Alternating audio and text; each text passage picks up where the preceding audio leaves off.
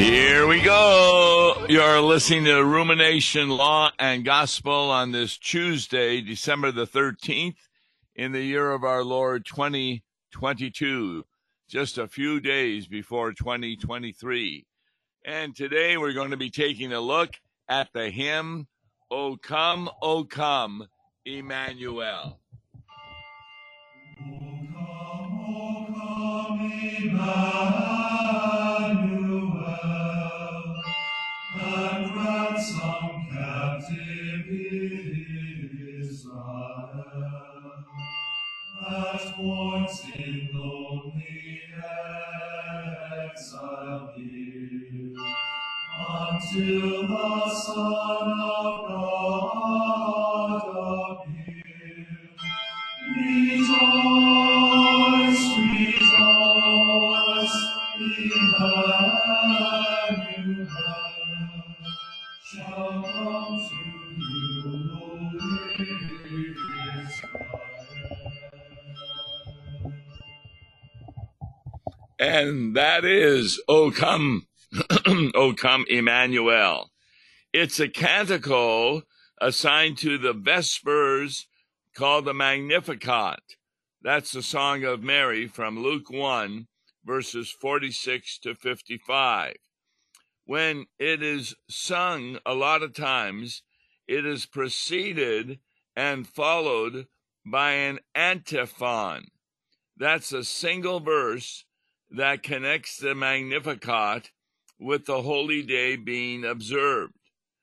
During the 7 days before the eve of the Nativity of our Lord, the antiphon begins with the word, O, followed by a form of address to Christ. These were in use at Rome no later than the 8th century. The various antiphons deal with wisdom, the Lord, the root of Jesse, the King of David, Dayspring, King of the nations, and God with us.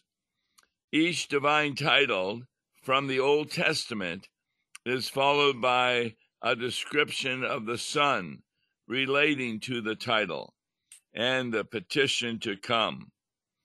The author of the antiphon varies in late medieval and post-Reformation sources. It is found in the 1613 chant book for the Lutheran Cathedral of Magdeburg. It contains actually 12 antiphons and includes a few others.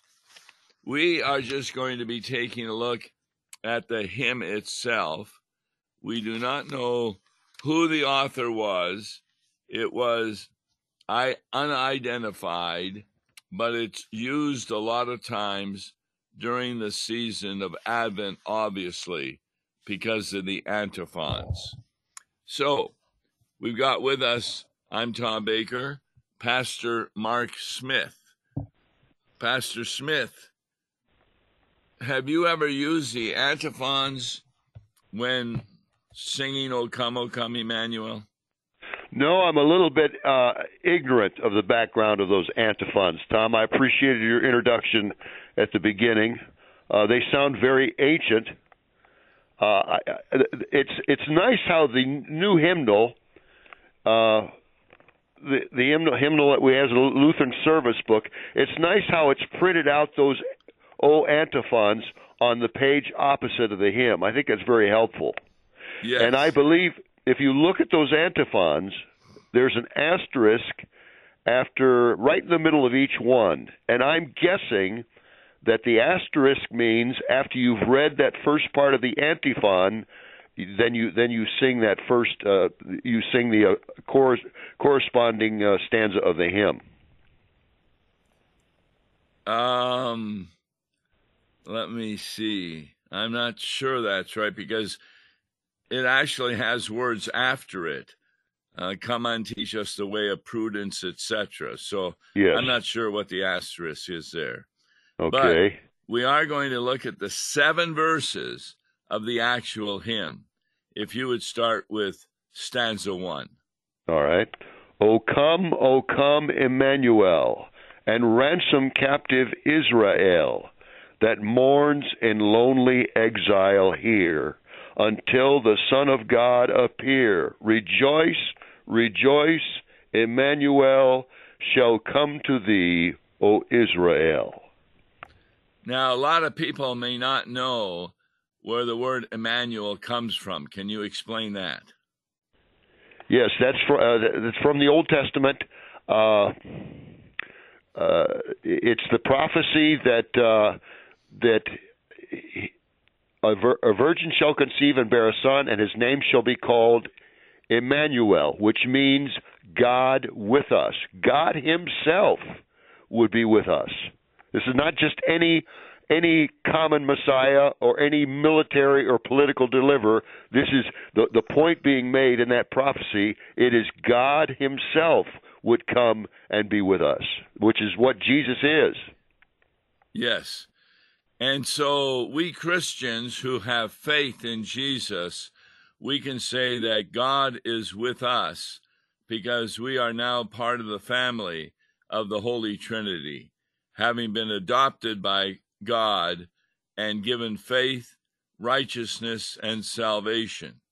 In fact, the second part of the verse, what's the purpose of him becoming Emmanuel? Well, you're talking about the second part of the verse? Well, that mourns in lonely exile here until the Son of God. Before that. And ransom captive Israel. Right. Yeah, he's come to ransom us, to win us back from sin, death, and the devil, to atone for all of our sins and bestow on us eternal life and salvation. An interesting word that they use there in the translation, ransom. Yes. How do we understand the word ransom? Christ has atoned. He's paid the price of all of our sins by his suffering and death on the cross. How are we captive, Israel? We're captive in the bondage of our chains, the chains of sin, death, and hell. Excellent. Yes. So the devil also has us in captivity, and we mourn in lonely exile here. Now, how many times do people think of their life on earth as an exile? Probably not many, unless they are literally in exile. They're maybe alienated from their family, or maybe even from their country, or from their friends. They may feel that way. What apostle was in exile? Well, let's see. I would think of the apostle Paul. Oh no, John. John, yes. On the Isle of Patmos. Very good. John on right. And of course, he was the only apostle we know of who did not die a martyr's death. Yeah. And so we're here on earth, which is an exile from the Garden of Eden, until the Son of God appears. And he shall come to us, O Israel. All right, I'll read stanza 2. Can I make one more point before you get into stanza 2, Tom? Yep. And that is that he is with us even now. Our Lord Jesus, he says, I will never leave thee, I will never forsake thee. He is with us even now, only invisibly. And on the last day, of course, this is Advent, and we know that he's coming again. On the last day, he will be with us also visibly. Yes, and there's many Bible verses where he makes that promise. For example, call upon me in the day of trouble, and I will deliver you, and you will glorify me. Yes. All right, stanza 2. We talked about him being Emmanuel. Now, O come, thou wisdom from on high, who orderest all things mightily. To us the path of knowledge show, and teach us in her ways to go. And then the refrain is always the same. Rejoice, rejoice, Emmanuel shall come to thee, O Israel. Now, to teach us the path of knowledge, we're doing a study on Solomon's book on Proverbs. And knowledge is really a gift from the Holy Spirit.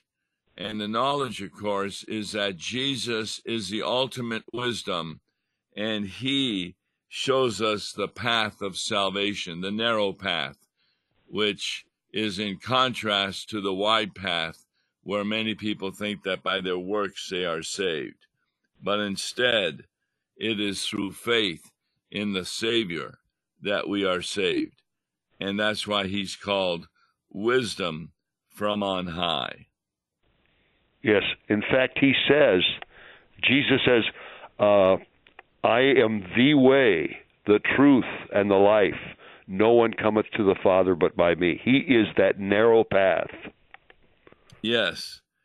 In fact, the first antiphon, which is for December the 17th, is, O wisdom, proceeding from the mouth of the Most High, pervading and permeating all creation, mighty ordering all things, come and teach us the way of prudence. And that word prudence is referring to the way of salvation. So the antiphon fits really well with second verse. And isn't it interesting, Tom, how that first antiphon, it proceeds from the mouth of God, the mouth of the Most High. He's the Logos. He's the eternal Word. Jesus is the Word that proceeded from the mouth of God and that was, of course, intimately involved in all creation. Nothing was created that was not created by the Word, according to John chapter 1. And the Word became flesh and dwelt among us. Obviously referring to the second person of the Trinity, Jesus Christ. Right. All right, stanza 3. O come, thou Lord of might, who to thy tribes on Sinai's height in ancient times didst give the law, in cloud and majesty and awe. Rejoice, rejoice, Emmanuel shall come to thee, O Israel. Now, we talk a lot about law and gospel, and here it says he did give the law. Why is it important that we also give the law? Well, because without the law, in fact, the purpose of us in our preaching, Tom, is to bring our listeners to their knees with the law, with the preaching of the law. The law shows us our sins. It brings us to our knees and helps us to realize I would be lost. I would be lost without help from God. And then we reveal the gospel in Jesus Christ, who is the answer to that law. He's fulfilled the law for us, and he's atoned for all of our sins. Who was the last prophet of the Old Testament that used the law in that way? Well, I would say John the Baptist. Yes. He's referred to as the last prophet in the Bible, and he used the law to move people to repentance, to prepare the way of Jesus Christ. Right. And that preparation occurs when you realize you cannot obey the law to save yourself, and so we look to Jesus as our Savior. And therefore, he gave the law on Mount Sinai in cloud and majesty and awe. And that was a gift and a donation by the Holy Trinity to help us be aware of the need for a Savior. All righty. I'll read stanza 4. O come, thou branch of Jesse's tree, free them from Satan's tyranny, that trust thy mighty power to save, and gave them victory over the grave. Rejoice, rejoice, Emmanuel shall come to thee, O Israel. Now, what's this about the branch of Jesse's tree? Well, Jesse was the father of the great King David, and it's from you could say the stump of Jesse or Jesse's tree that branched out and gave us not only King David but the greater David, namely Jesus Christ, who descended from that same tree. And his goal was to free us from Satan's tyranny. Yes. What does that mean? Well, I'll tell you what. But before a child is baptized, you know, there's really only two kingdoms, and that's the kingdom of Satan and the kingdom of Christ. Yes. And that child who is baptized is plucked out of Satan's clutches, out of his kingdom, and safely brought and embraced into the kingdom of Christ. So without faith, without baptism, we are in bondage and in the clutches and chains of Satan and his tyranny. Now, we can also come to faith by hearing the word of God, like in Romans, etc. Right. And the Holy Spirit creates faith there. So the tyranny of the devil, he loves to terrorize people by giving them the impression that they're not good enough to get to heaven. That's right. And das ist der Teufel, we used to say, that whenever we doubt our salvation, the devil wants to lead us. He whispers in our ear, so to speak, and likes to lead us to feel that there's no way God wants you. God doesn't want you. There's no way. With all of your sins, with all of your past mistakes, there's no way God would ever want you. What kind of a Christian do you claim to be? Das ist der Teufel. That's the devil. And that's his tyranny that he wants to enwrap you in his tyranny, and of course Christ our Savior. That's why we always go back to the promises of our baptism, Tom, that Christ has saved us. I am baptized. Yes. All right, stanza 5, please. O come, thou key of David, come, and open wide our heavenly home. Make safe the way that leads on high, and close the path to misery. Rejoice, rejoice, Emmanuel shall come to thee, O Israel.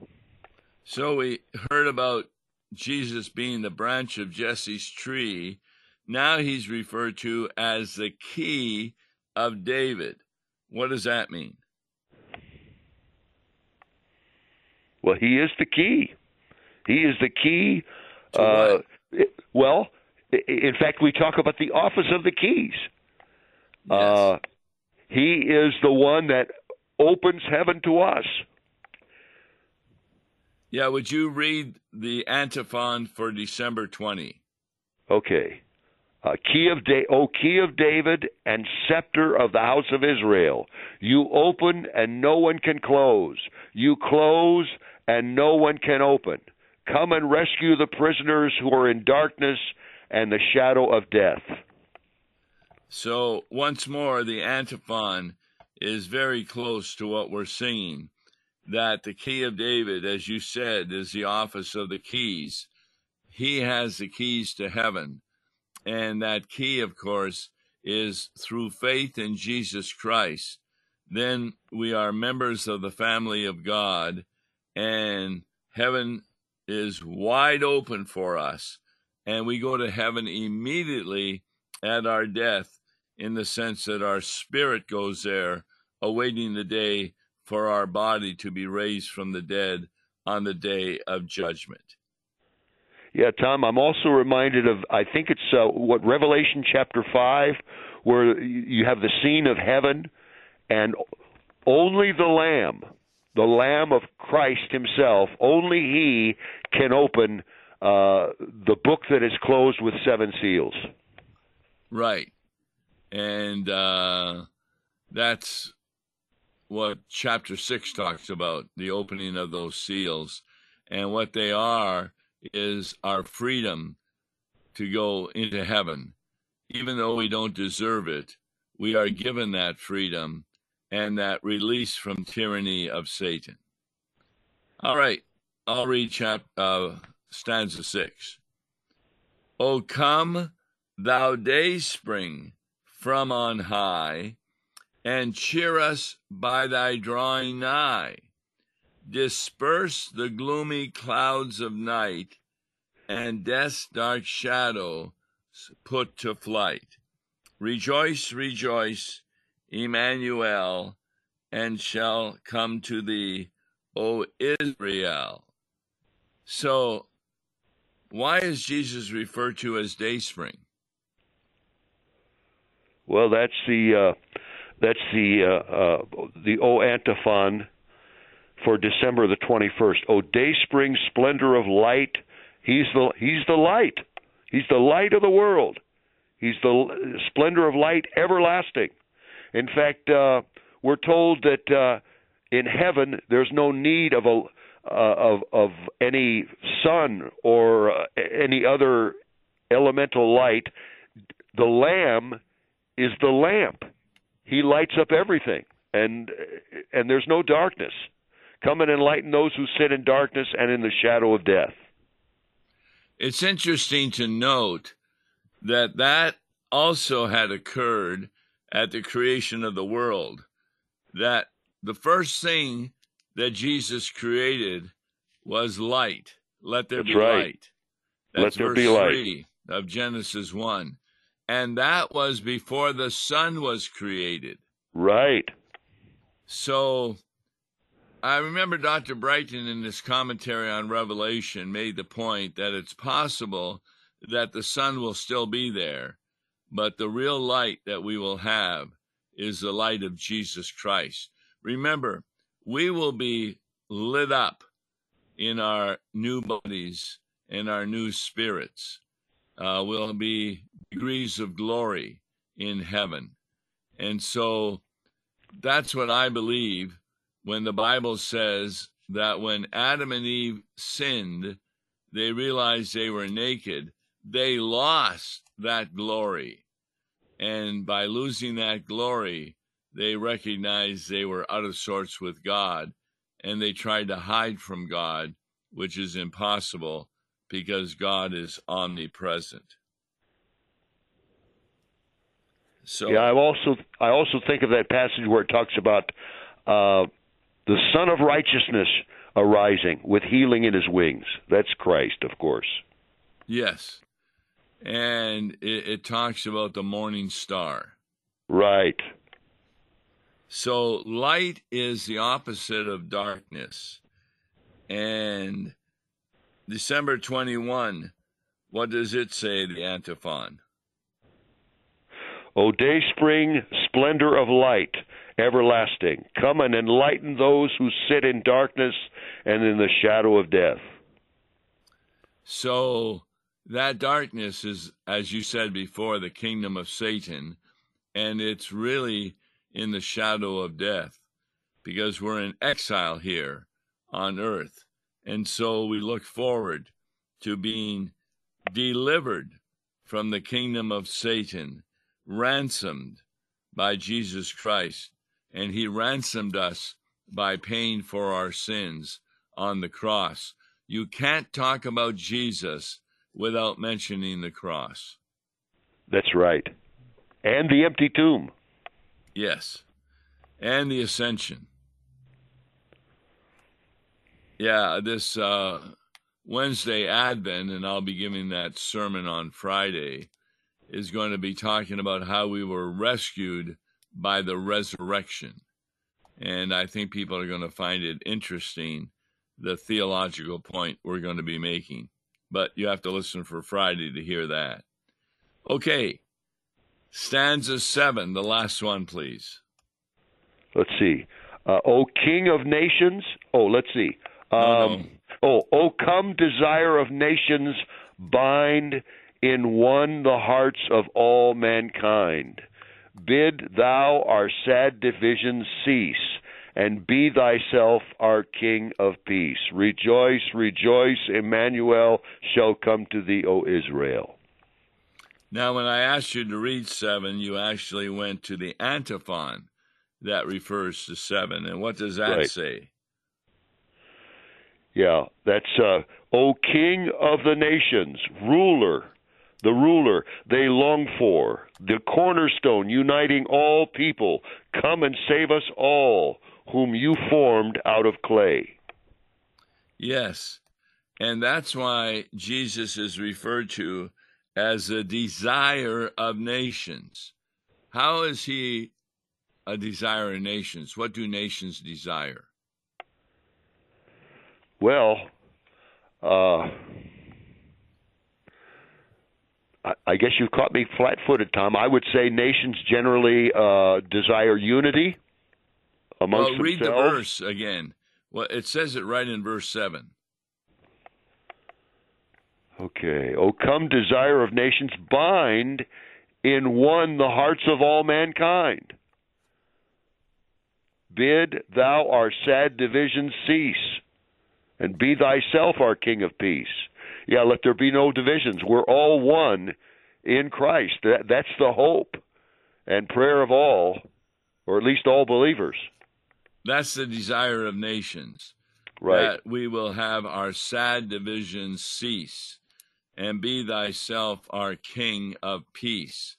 Remember what was the first words that Jesus said to his disciples on the night of the resurrection? He said, a peace. Exactly. Peace be with you. O come, Emmanuel. It's a great hymn, 7 verses. It can be used for communion, but it's definitely an Advent hymn. Thanks so much, Pastor Smith, in helping me, Tom Baker, and explain this hymn with its antiphons. And on tomorrow's Long Gospel, we'll continue with the study of the book of Proverbs.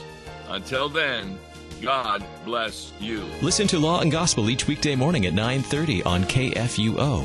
For a tax-deductible gift to Law and Gospel, please make your check out to Law and Gospel and mail to Law and Gospel, P.O. Box 28910, St. Louis, Missouri 63132, or call toll-free 1-877-267-1962.